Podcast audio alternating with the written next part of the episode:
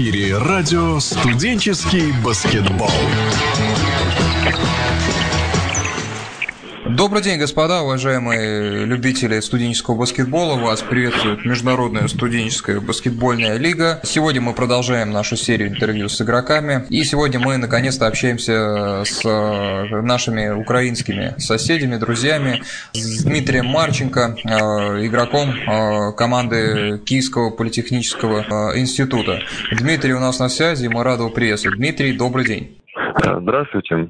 Хотел спросить вас о начале сезона в эм эс бэ эл. Команда Киева выдала один из самых, наверное, ужасающих стартов лиги. Команда начала с четырех поражений, и это команда, которая выходила на новый сезон в ранге четвертьфиналиста. Что произошло в начале сезона? Почему такой старт с четырех поражений?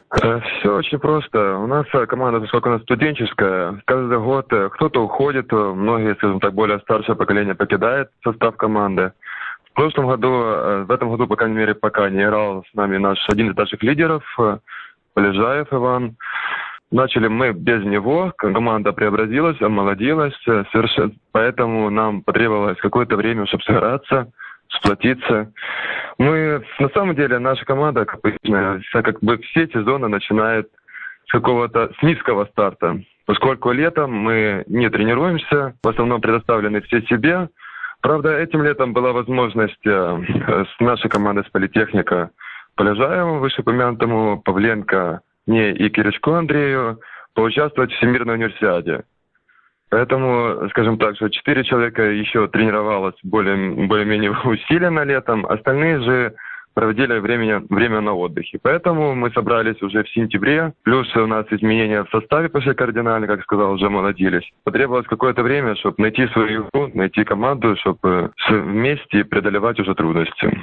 Вы сказали, да, что команда, к сожалению, первые игры сыграла с фаворитами, и поэтому в свое лучшее состояние вышла уже на игры с командами второго порядка в группе. А календарь кто-то в команде в университете смотрел перед сезоном, то, что первые игры будут с серьезными командами, и что нужно на свое лучшее оптимальное состояние выходить чуть пораньше. Может, в связи с этим как-то стоило перепланировать подготовку к сезону, или эти вещи как-то никто не обратил внимания? Ну, на самом деле, будем ли мы принимать участие или не будем, решалось все уже ближе к началу сезона, я имею в виду лигу эм эс бэ эл. Что касается других соревнований, то они начинаются у нас в октябре. То есть мы играем, участвуем еще в лиге, которая у нас в Киеве есть. Соответственно, начинается в октябре, и месяца, в принципе, достаточно, чтобы подготовиться к этим соревнованиям. Что касается чемпионата Украины, то он уже начинается уже ближе к Новому году. Ну, у нас, скажем так, были разные трудности с принятием участия в чемпионате, но благодаря людям, которые приложили много усилий для этого, огромную роль отыграют люди, которые формируют и поддерживают.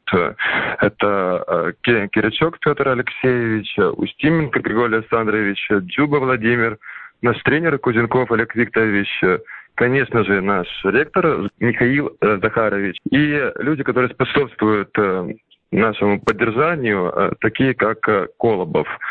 За что огромное спасибо этим людям, и благодаря их усилиям мы все-таки приняли участие в этом году. Хотя это, повторюсь, это было под вопросом. Именно поэтому старт сезона мы задержались, потому что не было даже известно, будем ли мы принимать участие в таком серьезном турнире, как эм эс бэ эл. Не могу не спросить об универсиаде. Было ощущение, что пребываете на большом соревновании, большом событии летом? Вы знаете, это действительно было грандиозно. Наверное, сам, одно из самых запоминающих событий, которые можно пережить спортсмену, поскольку это очень сильно напоминало Олимпийские игры. И эта атмосфера, обстановка была действительно замечательная. Мы поехали слегка, наша сборная Украины поехала в студенческом составе во главе с тренером Кулебабой из Харькова. Мы не были готовы к такому противостоянию, поскольку, увы, у нас, опять же, не сложилось возможности подготовиться, даже не сыграли ни одного товарищеского матча. Пришлось сыгрываться во время игры, поэтому выступила наша сборная не совсем удачно, но этот опыт нам пригодится, я думаю, в дальнейшем. Если, надеюсь, что у нас еще появится возможность выступать там и дальше в составе молодежной именно сборной. На универсиаду вас повез главный тренер Харькова, как вы уже отметили, Валентин Кулебаба. Мы с ним несколько раз общались, так что определенное мнение о Валентине Дмитриевиче составили. Интересно узнать о его взаимоотношениях с игроками. Как он строит их в команде? Либерально или он такой тренер, так скажем, диктатор? Могли бы его описать как тренера? Скажем так, тренера, главная задача на Кулебабу была, он, как, собственно, игроки, я думаю, всем как бы поддержат в этом, создать единое целое, чтобы у нас команда была как единое целое. И во многом у него получилось, мы старались, во всяком случае, были сплоченными на универсиаде. А как тренера могу описать его положительно, поскольку он делал все возможное для того, чтобы наша команда добилась успеха и как на площадке, так и за ее пределами. Собственно, он также сделал очень много для того, чтобы эта сборная вообще сформировалась из тех представителей, которые, собственно, и поехали. Для него была тяжелая задача, для Кулебабы, имею в виду, потому что было всего две с небольшим недели, чтобы подготовить команду. У нас э, были две тренировки в день, ну, конечно, с выходными, и за это время постарались сделать максимум из того, что могли, скажем так. После универсиады, судя по всему, наверное, образовалась дыра в тренировочном процессе или нет? Когда, вернувшись из Казани на родину, в Киев, э, возобновили активный тренировочный процесс уже, который был направлен на приведение себя в форму к сезону? Э, ну, во всяком случае, у меня так было сплошной отдых. Я по приезду сразу же, скажем так, не распаковывая чемоданы, уехал отдыхать. Ну и начал тренировку, как я уже говорю, в сентябре. Поэтому я, как, ну, как и остальные ребята, они тоже уже решили, что пора отдохнуть, скажем так. У всех тяжелый год был.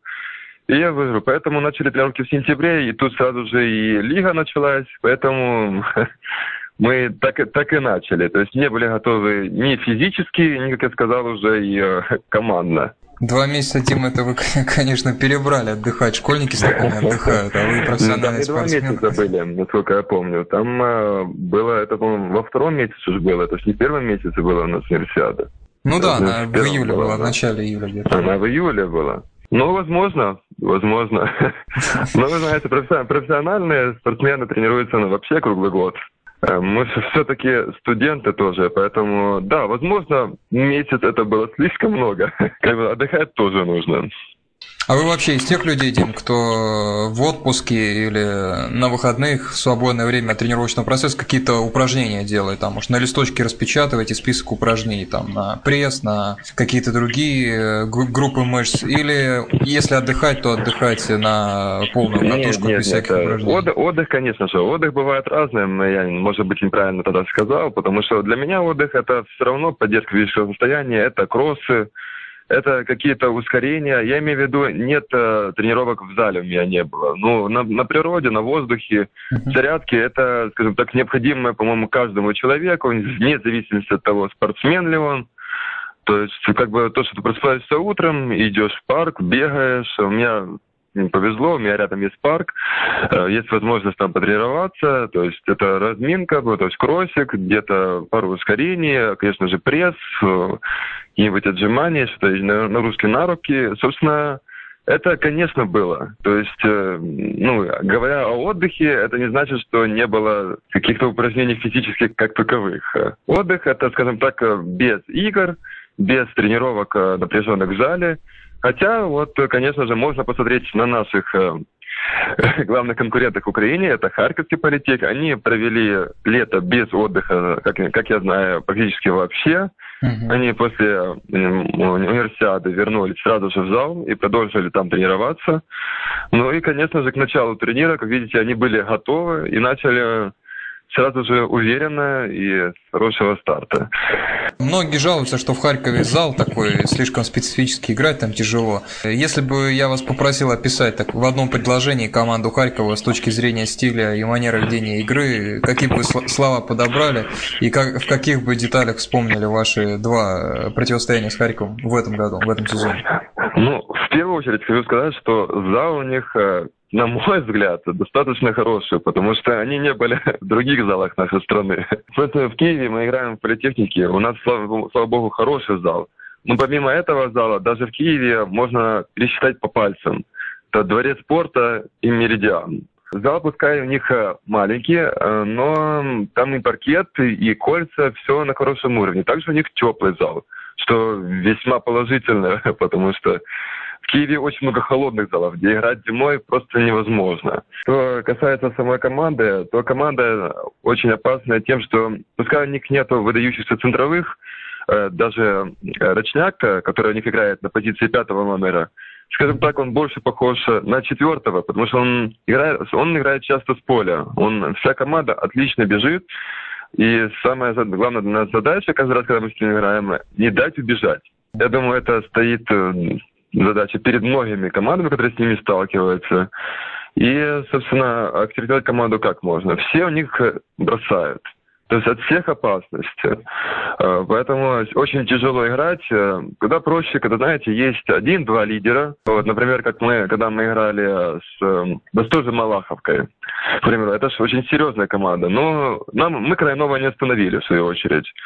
Но, опять же, ты когда закрываешь... Ну, мы не остановили. Но Таллинский университет остановил. Они закрыли одного игрока. Тогда команда остановилась. Я не знаю, как они сейчас в этом году, но вот в отличие от них, Харьковский университет играет все. То есть, опять же, бросает все. И то есть, даже когда мы были в сборной, мы же, собственно, тренировались в их режиме, видели, как они тренируются, как у них строится игра. У них сразу, если у человека есть возможность, он бросает. То есть там нет такого, что мяч доводится до определенных игроков, и они уже завершают. Поэтому команда бегущая, команда с броском, и, собственно, у которой даже есть хорошая защита, то есть играть с этой командой всегда тяжело.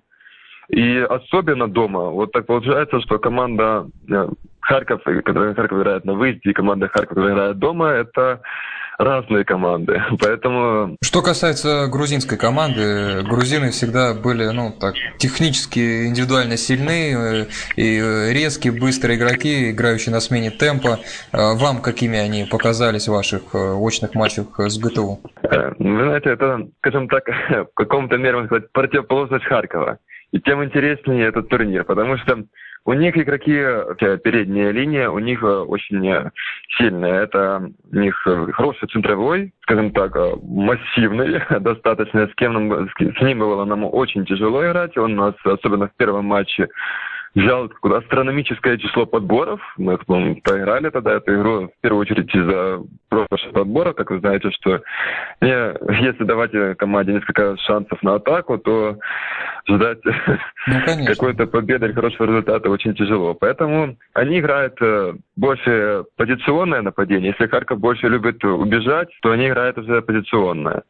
И, собственно, у них вот на, весь упор, в основном, весь упор идет на переднюю линию. Они загружают. Собственно, скажем так, что команда индивидуально очень сильная, серьезная, но у них кардинально отличается стиль от харьковского. Они, говорю, они играют позиционно. Мы уже потом во второй игре приспособились к их большим тем, что мы страховали уже вдвоем. То есть, если он уже начинал рукобыровать, мы уже его вдвоем старались зажимать. Даже если начало игры вспомнить с тем же грузинским университетом уже у них дома, то они сразу же начали загрузить больших, после чего перешли перехваты с нашей стороны, мы убежали. Но потом нас грузинский университет догнал, и потом уже была борьба, собственно, очко в очко всю игру. Поэтому грузинский университет тоже можно характеризовать как очень сильный, тем более у них очень хороший тренер тоже. Стоит отметить профессионал, который, думаю, мог, может рассказать очень многое. Олимпийский чемпион у них, тренер. Хотел бы вернуться к игре с грузинской командой. Вы уступили одно очко. Одно очко в конце, это, как правило, либо глупая потеря, либо какая-то комбинация, которую не удалось заблокировать у соперника. Что это было за очко? В чем уступили его и проиграли? У нас, скажем так, прежде всего этого была одна небольшая проблема. Мы защищались, мы минуту не могли защищаться. Была разница всего одно очко. Где-то за минуту. И была атака грузинов. Собственно, целую минуту они нападали. Практически целую минуту. И в итоге, благодаря штрафным, они делали разницу, довели разницу до трех очков. У нас оставалось совершенно мало времени, нам нужно было организовать быструю атаку, что, собственно, мы и сделали. Мяч был доведен до Дзюбы Антона, он, на нем солили. В итоге он тогда пробивал два штрафных, собственно, забил первый. Разницу довели до три, бросая второй штрафной. Сразу же мы решили, что, конечно, это будет промах с его стороны, дабы сделать подбор. Собственно, что э, мы и сделали, э, был, был, подобрали мяч, вывели на атаку нашего снайпера. Но, увы, в тот день он не забил. Ну, после неудачного броска подобрали и добили, но это уже, скажем так, э, роли никакой не отыгрывало, потому что уже раньше было три очка, был подбор, добивали, то есть на два. Вот такая концовка была. То есть все могло обернуться совсем иначе, но... Я говорю, да, если бы мы защищались, все бы сложилось по-другому. А, о матче с МГУ. Достаточно для многих неожиданно их обыграли, шестьдесят шесть пятьдесят девять. А, малорезультативная игра получилась. Тем не менее, вы обыграли дома МГУ. Что в этой встрече начало получаться из того, что не получалось ранее? В первую очередь мы начали играть в защите. И более того, я думаю, что, глянув протокол этой игры, все увидят, что мы выиграли подбор. Мы значительно выиграли подбор в этой игре. Наконец-то начали играть уже и спины ставить, и, собственно, отсекать игроков. Опять же, нам пригодился опыт игры с грузинами, которые у нас переигрывали. В первой игре особенно. Во второй, насколько я помню, мы даже выиграли, там немножко, но выиграли подбор. Собственно, за счет того, что мы брали, подбирали мячи и убегали в отрыв, мы смогли организовать достаточно хорошую игру. Mm-hmm. Мы не забили много, но не забили много и МГУ, поэтому игра, конечно, была не очень результативная. Команда, говорю, серьезная, я думаю, что играть с ними будет дома у них гораздо тяжелее. Но, опять же, игра у нас не пошла, игра тогда бросковая. Что будет, как и у них, собственно. Что будет в Москве, посмотрим. Но то, что вы говорите, что неожиданно, в принципе, знаете, мы к этому шли, поэтому потихоньку набирая обороты, и это, скажем так, эта игра была буквально через несколько дней после игры с грузинами. То есть, когда мы уже, скажем так, почувствовали, что мы можем побеждать, и мы должны уже побеждать, сыграли с москвичами. Ну, чуть-чуть уже еще добавили и, наконец-то, смогли обыграть. О шансах на плей-офф. Остается у вас три игры. Давайте мы напомним слушателям положение турнирной таблицы вашей. МГУ четырнадцать очков, ХПИ Харьков тринадцать, грузинская команда и вы, Киевский политех по десять очков. То есть даже если вы выиграете все три оставшиеся игры, может так сложиться, что из группы не выйдете. Как сами смотрите на свои шансы отобраться в плей-офф? А мы смотрим, скажем так, и надеемся на наше светлое будущее. Мы должны выигрывать две игры у Ростова, для этого мы приложим, приложим все усилия. Но как бы то, что от нас не зависит, то, собственно, что об этом и напрягаться лишь. Для нас задача выиграть каждую игру. И, собственно, тем, выигрывая каждую игру, у нас мы увеличиваем свои шансы на выход, что мы будем добиваться. Не могу не спросить о тренерском тандеме вашей команды. Это Олег Кузенков и Григорий Устименко. Это очень опытная, квалифицированная пара тренеров, которые готовят игроков и в БК Киев, в том числе КПИ своего рода является базой для этой команды. Я вас просил сказать о Валентине Кулебабе свое мнение. Теперь попрошу в одном-двух предложениях о Олеге Кузенкове и Григории Устименко. Оба тренера, тренера, тренера высокого уровня, которые, скажем так, делают, опять же, очень многое для команды. И даже не, не только на площадке, а за ее пределами, для ее формирования в первую очередь. Григорий Александрович, он в свое время играл как центровой, поэтому он очень много усилий и, и хорошо тренирует наших больших. В первую очередь. Также и маленьких, но в первую очередь больших. У нас большие обладают крюками и ну, хорошим э, умением бросать крюком, что это тоже благодаря нашим тренерам, которые смогли, могут облачить. И Кузенков тоже прекрасный тренер. В основном руководит игрой. Григорий Александрович занимается больше на тренировках с нами. Руководит игрой сейчас Кузенков. Он прикладывает максимум усилий, и думаю, что если все в дальнейшем будет хорошо. То есть я тоже могу сервировать его как хорошего тренера. Если посадить, посадить за нашу игру, то эту игру мы существенно можем изменить ход нашей игры, начиная от комбинации, взаимодействий и заканчивая видами защиты. То есть стараемся сделать все возможное, чтобы разнообразить нашу игру. Дим, в свое время вы по молодежной сборной и по играм молодежного первенства сталкивались с Алексеем Ленем, человеком, которого этим летом задрафтовал под пятым высоким номером «Феникс». Когда с ним играли пять-шесть лет назад, какие-то качества в нем выдавали будущего топ-игрока команды эн бэ а? Конечно, да. Он всегда был игроком, собственно, высокого уровня. На него всегда были здесь большие надежды. У нас, собственно, больших в стране большие есть, но их не так уже и много. Когда попадается человек, который может и убежать, и подобрать, и бросить, собственно, Лень обладает разными, разными возможностями, у него большой диапазон возможных действий, то, конечно же, на него большая ставка идет. Он играл со мной даже в сборной. Почему я говорю даже? Потому что он на, на год младше. Единственное, что то есть немножко неожиданно получилось, что он уехал со, ну, с Украины. Но я считаю, что все-таки для него это был правильный шаг. Для его развития как игрока. Это для него открыло большие возможности. Потому что, можешь, как он пришел, сначала несколько лет у него была возможность отыграть в эн си эй эй, где он себя зарекомендовал как хороший центровой. То же самое, как и в Украине. Он играл у нас всегда на высоком уровне. И когда он даже играл за сборную, которая старше него, где ребята, и он там был лидером, он был одним из основных центровых. Хотел спросить о вашем соприкосновении с профессиональным баскетболом. В принципе, вам-то всего двадцать один, но уже довольно рано вы попали в сборную молодежную и затем на контракт во вторую команду БК Киев. Потом этот этап как-то закончился. Я у вас до эфира уточнял, вы сказали, что пока хотите сосредоточиться на учебе. Ну, довольно странная расстановка приоритетов для того, кто хоть раз почувствовал вкус профессионального спорта. Не совсем хочется возвращаться за парту и учиться. Почему у вас так произошло, такая перестановка приоритетов?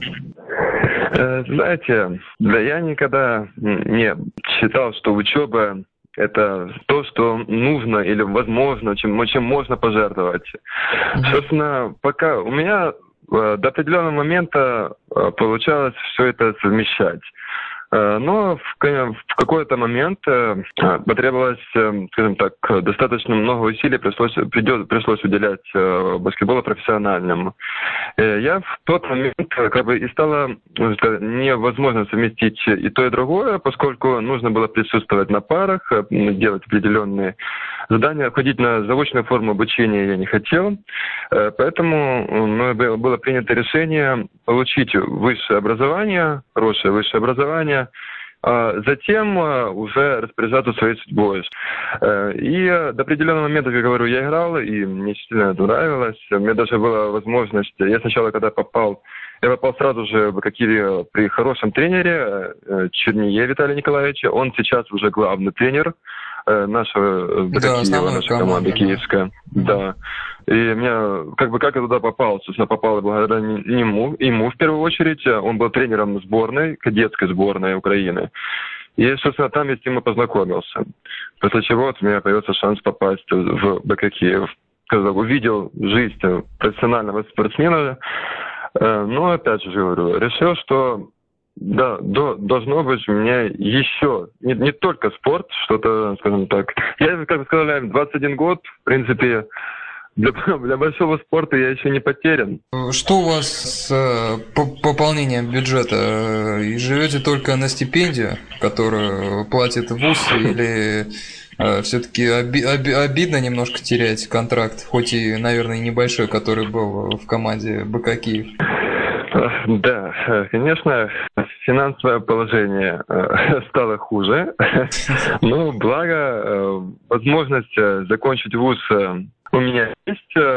Также, даже повторюсь, что у нас в вузе делают все возможное для того, чтобы посодействовать игрокам. Собственно, я же говорю, уделяют титанические усилия Кирячок Петр Алексеевич и Григорий Устименко. Эти люди делают все возможное, в том числе мы, наша команда периодически получает и премии, и, собственно, за удачное выступление, что тоже способствует, скажем так, не знаю, как сказать, не стабилизирует, но улучшит наше финансовое положение.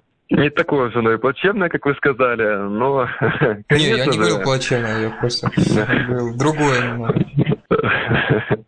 Ну, конечно, финансовое положение было бы лучше, если бы я играл где-то профессионально. Но, скажем так, опять же, все студенты, и сейчас для нас самое главное – получить образование. Хотел спросить о тех событиях, которые происходят сейчас в Украине, демонстрации. Это настолько все масштабно и всеобъемлюще, как нам здесь показывают и рассказывают в России. Насколько ваша повседневная жизнь изменилась в связи с тем, что происходит сейчас?